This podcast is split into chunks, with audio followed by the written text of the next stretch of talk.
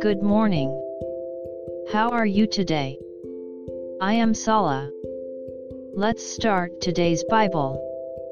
Today's Bible verse is Rome 10:11. I'll read. For the scripture says, whoever believes on him will not be put to shame. Amen. Salvation is not a difficult story. If you believe Jesus as your Savior and confess with your mouth, you will be saved. And whoever have been saved will not be put to shame.